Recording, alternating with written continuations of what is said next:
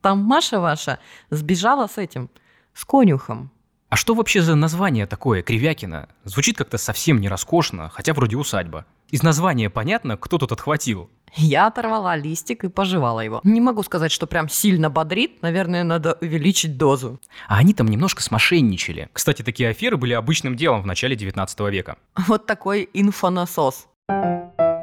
Привет, это «Путь Дорога», подкаст о том, как любое путешествие наполняется смыслом, если покопаться в истории и настроиться на приключения. Я Герман Иванов. Я Лена Твердая. Всем привет. Дайте нам знать, пожалуйста, нравится ли вам то, что мы делаем. Вот эти все лайки и комментарии, вроде банальные просьбы, но нам очень важно понимать, что мы не просто тут такие сами себе приятные, в студии треплемся. Заходите, например, в наши соцсети, там оставляйте комментарии. Во ВКонтакте сообщество называется «Путь Дорога», в Инстаграме аккаунт travel. А, кстати, точно такой же адрес у сайта «Путь Дорога». Это удобный инструмент для тех, кто любит путешествовать. Можно строить маршруты, изучать достопримечательности, добывать, в общем, всякую полезную информацию для поездок.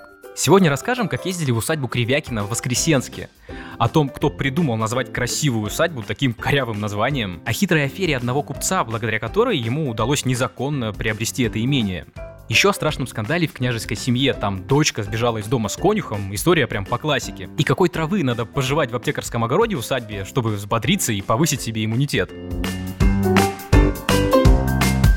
Мы уже все Подмосковье объездили, и вот пришло время совершенно неочевидных усадеб. Одна из них, даже название у нее странное, оно мало кому что скажет. Кривякино. Это усадьба в городе Воскресенске. Я вполне допускаю, что не все даже такой подмосковный город знают. Не настолько он на слуху, как Коломна или Сергиев Посад. А те, кто знают, в основном ассоциируют его с химической промышленностью. Тут большой химкомбинат и еще хоккейная команда «Химик» называется. Но это то, что на поверхности. А на самом деле Воскресенск – древний город с историей. В Подмосковье, в принципе, все города такие. И погулять в Воскресенске интересно в парке усадьбы Кривякино и в его окрестностях. Правда, сама усадьба сейчас на реконструкции, вся в лесах и баннерах. Поэтому мы не сразу к ней пошли, а сначала по парку решили погулять. Там приятно гулять, есть два пруда и, как оказалось, куча редких птиц. Более 30 краснокнижных видов. О них можно узнать и без экскурсовода. По всему парку расставлены смешные цветные столбики, а внизу у них педалька. Нажимаешь педальку, и из этого столбика тебе рассказывают про птичек. Причем рассказ прекращается, как только перестаешь качать педальку. То самое щелканье, которым соловей приобрел наше особенное расположение, так звучно и богато тонами, что успешно соперничает с голосами всех птиц. Оно разнообразно, увлекательно и гармонично. Вот такой инфонасос. Весело. А если с экскурсоводом, то еще веселее. Вот такие байки, например, травит Ирина Рябцева. Вот красноголовый, самый крупный, там пестрый дятел, это самый наглый дятел, у нас с ним война. Ну, потому что я рассказываю что-то людям, он сидит на фонаре и долбит. И когда он долбит по фонарю, да, меня уже не слышно. Я говорю, дружок, пауза в 5 секунд, потому что это невыносимо. А он такой, какие у меня несговорчивые соседи, буду сверлить, когда хочу, понятно? В общем, если вам кажется, что Воскресенск – это город химиков с ужасной экологией, посмотрите на птичек. Им же тут хорошо. Все в порядке тут с природой. Совушки там есть, поползни, зеленушки, кого только нет. А что вообще за название такое, Кривякино? Звучит как-то совсем не роскошно, хотя вроде усадьба. В усадьбе Шереметьевых живут Шереметьевы. Или усадьба Абрамцева. Звучит, да, красиво? Мне всегда радует усадьба Кривякино. Кто ж так это дело криво-то обозвал, что как-то в Кривякино не очень хочется ехать. А Кривякино – это очень древнее историческое название, века, может быть, с 8-го. Тогда за это место боролись славянские племена Кривичей и Вятичей. Уж очень удобно тут было жить. С одной стороны река защищает, с другой лес стоит стеной, а с третьей стороны овраг. Тут очень уютненько и безопасно все было. И начались разборки за это место, и вот там, где вятичи побили кривичей, назвали Кривякино. То есть из названия понятно, кто тут отхватил. Если в парке присмотреться к рельефу, то можно заметить холмик. Это курган. Официально там не проводили раскопки, но местные жители находили там разные артефакты. Когда мы открылись, это был 91 год, к нам приходили люди и говорили, мы тут у вас нашли когда-то, копали и нашли, вот вам, возьмите, пожалуйста. Гарантии, что они принесли все, что они у нас тут когда-то нашли. Самое нет, ценное, нет никаких, но восьмилопастные кольца вятичи, височные, перстни, наконечники стрел, утварь. Вот такое древнее наследие у Кривякина, а еще ведь говорят город химиков. В конце 18 века, когда здесь появилась усадьба, место стали называть Красное Сельцо. Все-таки так поприятнее, чем Кривякино. Хозяев у Кривякина и Красного Сельца было очень много. Усадьбу построил генерал Замятин примерно в 1770-80-х годах. Потом ей владели другие аристократы, а самые известные владельцы даже не дворяне. Это были купцы Лажечниковы. Семья писателя Ивана Лажечникова, того самого, который потом в Коломне жил и первым стал писать исторические романы. Мы рассказывали про него в выпуске про Коломну. Вообще русская усадебная культура – это интересный феномен. С ней такой огромный пласт нашей истории связан. И в принципе русская дворянская культура прочно ассоциируется у нас с усадьбами. А ведь если задуматься, это совсем недолгий период по меркам истории России. Усадебная культура стала развиваться во время Петра III. Он в 1762 году подписал манифест о вольности дворянства.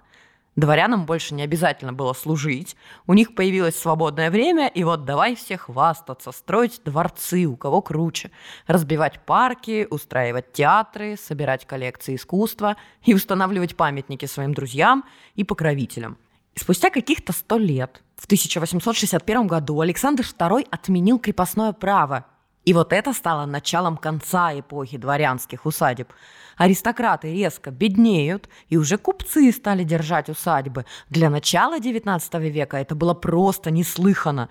Здесь начался новый короткий виток развития усадеб, в них уже собиралась творческая интеллигенция, создавали клубы по интересам, возрождали древнерусские традиции, как, например, в Абрамцеве, там у Саввы Мамонтова тусили знаменитые художники.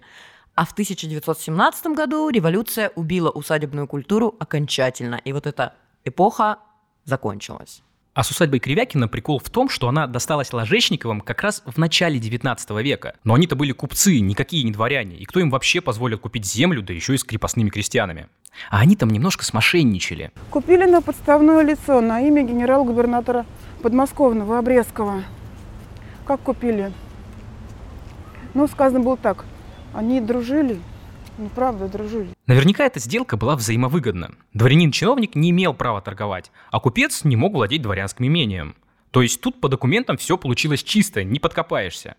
Ложечников вел бизнес для губернатора, причем очень прибыльный. Он торговал хлебом и солью, а взамен получил дворянское гнездо, и все довольны. Кстати, такие аферы были обычным делом в начале 19 века. Мы дошли до прудов, сейчас они, похоже, необитаемые, а при Ложечниковых в них было много рыбы.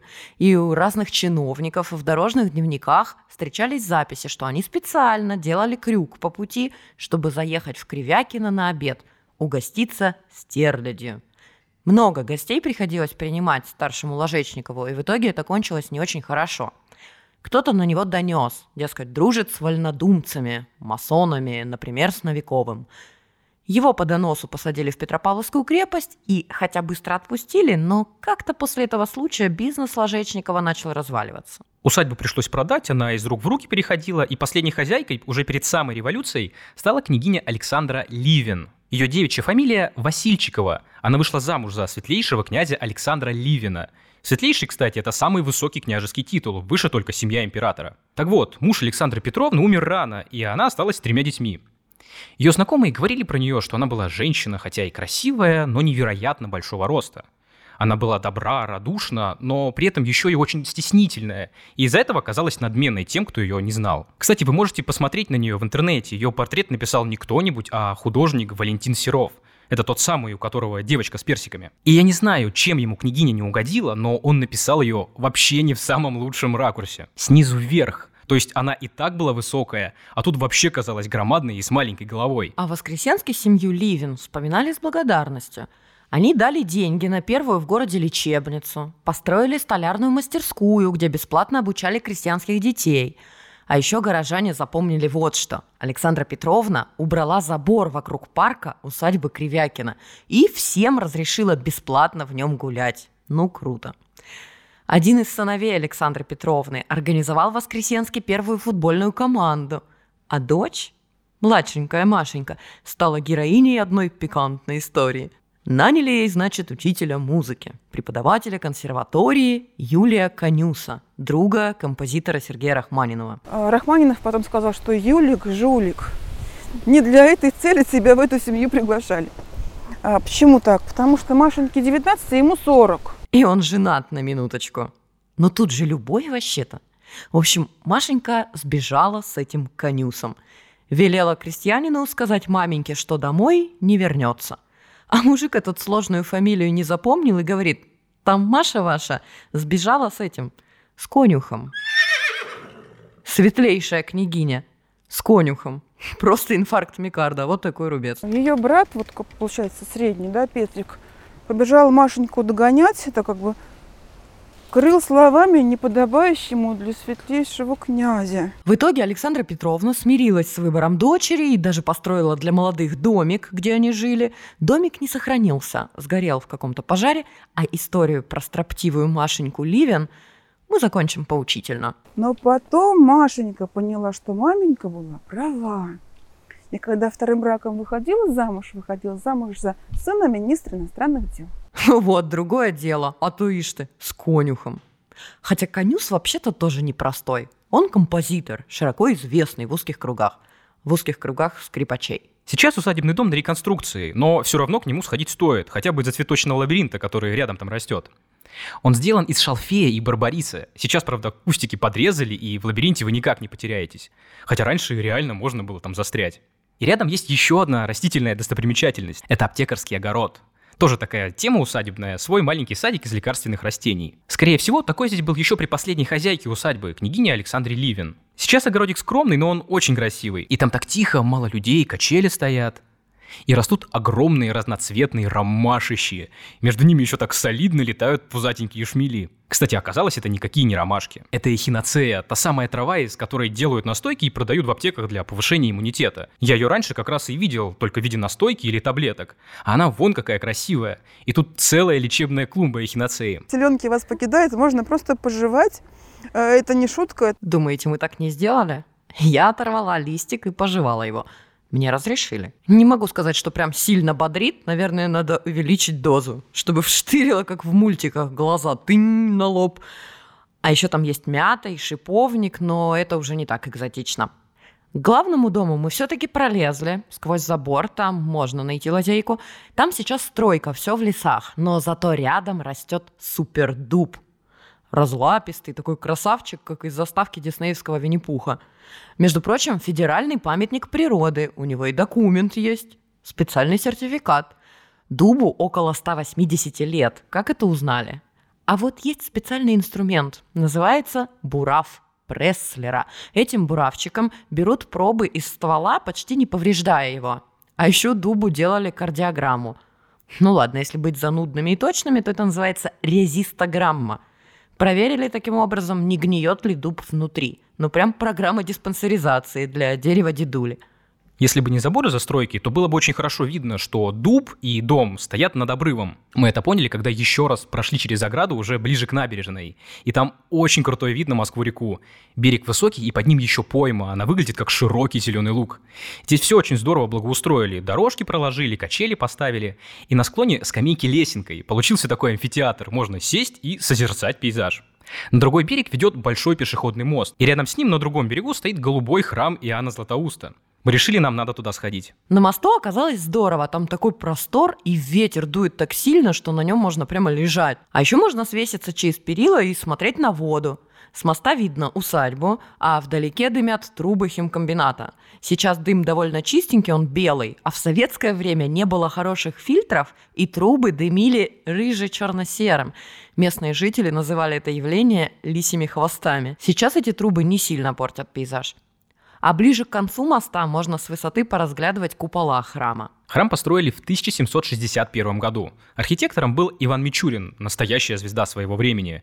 Это именно он восстанавливал Москву после Троицкого пожара, который случился в 1737 году. Это один из самых крупных пожаров XVIII века. Мичурин заново возводил Никольскую башню Московского Кремля и храм Василия Блаженного. Мариинский дворец в Петербурге, кстати, тоже его проект.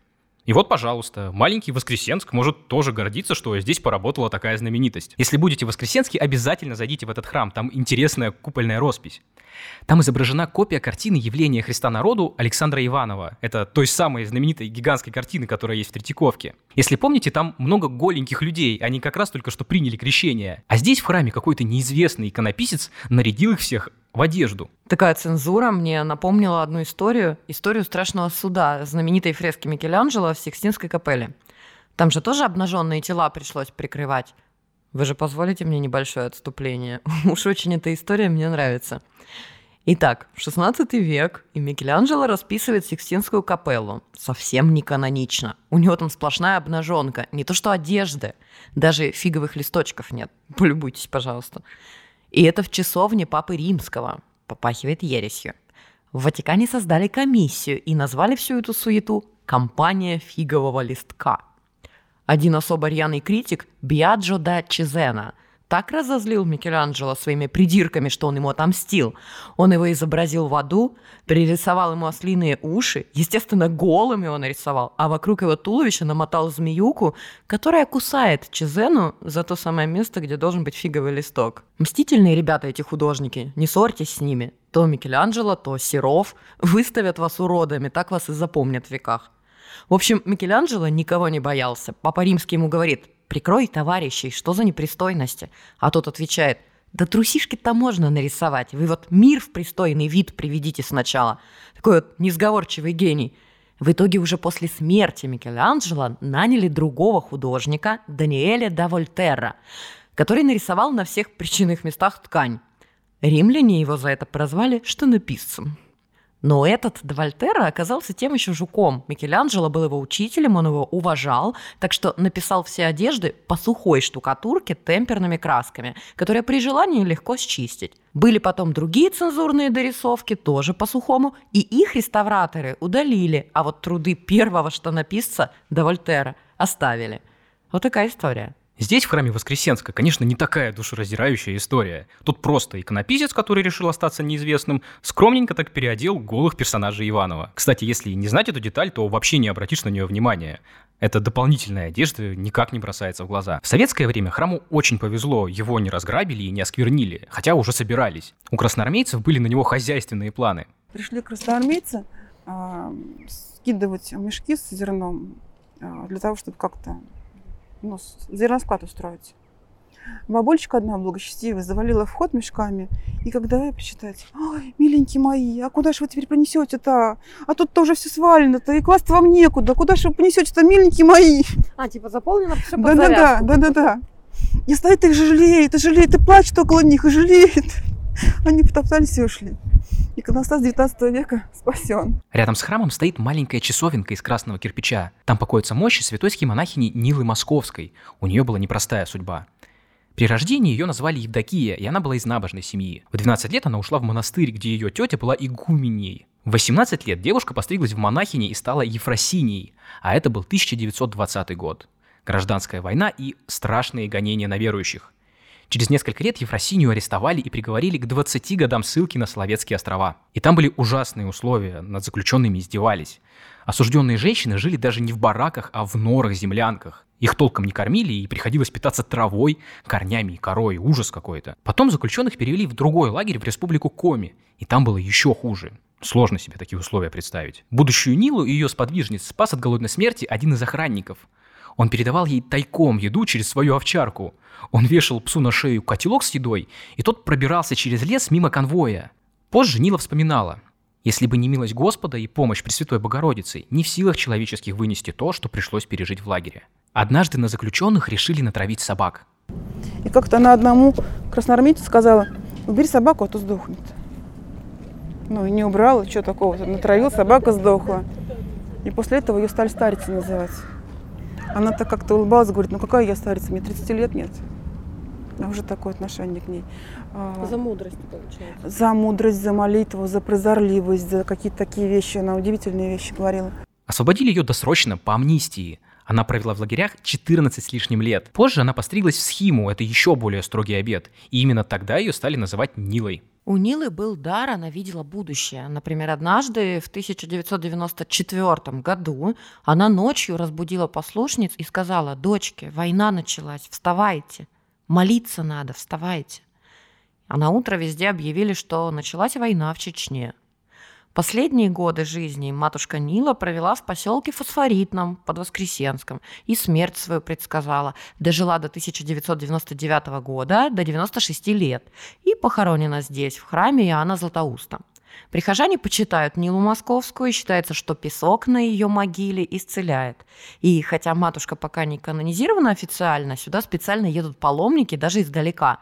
Но от усадьбы Кривякина к храму можно минут за 15 дойти через мост. Добраться из Москвы до усадьбы Кривякина можно на автобусе от метро Котельники или на электричке от Казанского вокзала. Ехать больше 2 часов. На машине дорога займет где-то 2 часа по Новорязанскому шоссе. В парке усадьбы можно, кстати, не только гулять. Тут есть всякие развлекухи для посетителей. Например, есть площадка с уличными шахматами. Такое поле с большими фигурами, их прям надо перетаскивать по квадратам. Оно находится по пути от главного входа к прудам. Рядом стоят столики, лавочки, качели и библиотека. Тут можно брать книги или приносить и оставлять свои. И прикольно, там еще есть фонари в виде гигантских торшеров. Они белые и днем похожи на поганки. Вы их легко заметите. В противоположной части парка, это ближе к набережной, есть сухой фонтан и рядом лавочки под навесом. Можно посидеть и полюбоваться, как плещется вода. И еще одна крутая штука — бесплатная карусель, такая прям как в парках аттракционов из детства.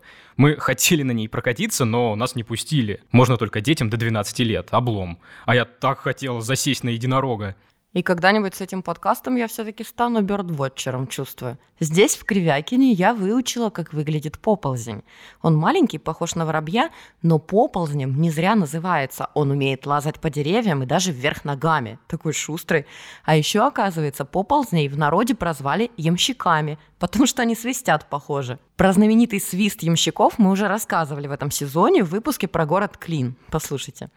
В парке Кривякина вообще очень много краснокнижных птиц, а в прудах живут целые утиные семьи, и стоят рядом таблички с надписями «Спасибо, что не обижаете уток».